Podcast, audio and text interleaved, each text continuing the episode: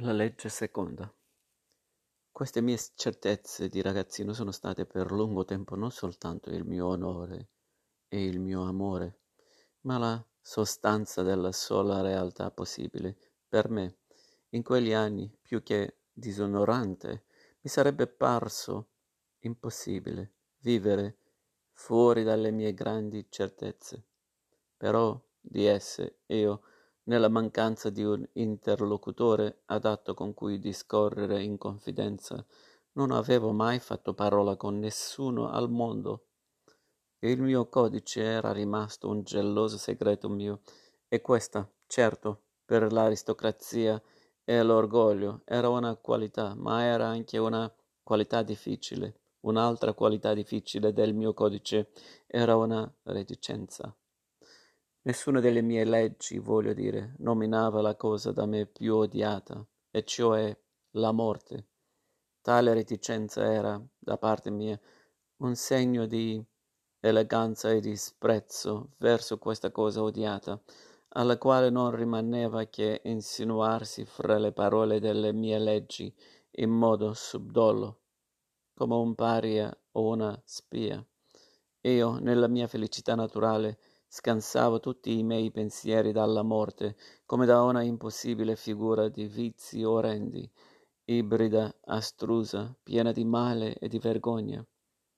Ma nello stesso tempo, quando più odiavo la morte, tanto più mi divertivo e mi esaltavo a far prove di audacia. Anzi, nessun gioco mi piaceva abbastanza, se non c'era il fascino del rischio, e così Ero cresciuto in questa contraddizione di amare la pro- prodezza, odiando la morte. Può darsi tuttavia che non fosse una contraddizione. Tutta la realtà mi appariva limpida e certa.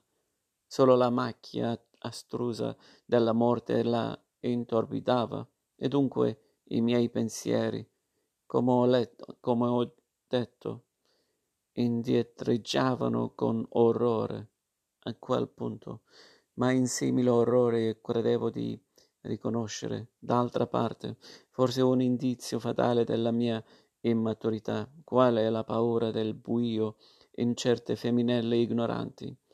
L'immaturità era mia vergogna, e aspettavo, come un segno di maturità meravigliosa, che quell'unica torbidezza, la morte, per me si sciogliesse nella limpidezza della realtà, come un fumo in un'atmosfera trasparente. Fino a quel giorno io non potevo stimarmi. In fondo, altro che un inferiore, un ragazzino. E quasi nell'attrazione insidiosa di un miraggio mi sfogavo. Intanto a fare il guappo, come diceva mio padre in ogni specie di bravure puerili, però simili bravure, naturalmente non potevano bastare nel mio giudizio a prom- promuovermi al rango invidiato la maturità, né a liberarmi da un intimo e supremo sospetto di me stesso. Difatti, in fondo, si trattava sempre di giochi, la morte, là, mi restava ancora straniera quasi una fantasia inverosimile. Come mi sarei comportato, invece, alla vera prova, in guerra, per esempio, allorché avessi veduto sul Sirio avanzare e ingrandirsi di fronte a me quella macchia torbida e mostruosa, così scettico fra i miei giochi di valore, di valore infantile. Io sempre, fin da principio, mi sono aspettato all'ultima sfida come un provocatore e rivale di me stesso. Forse ciò era perché fui solo un vanitoso e nient'altro, come una volta mi accusò WG, forse con l'amarezza precoce della morte, che mi ombrava e mi tentava al riscatto. Non fu poi altro che l'ansia di piacere a me stesso fino al perdizione, la stessa ansia che rovinò Narciso?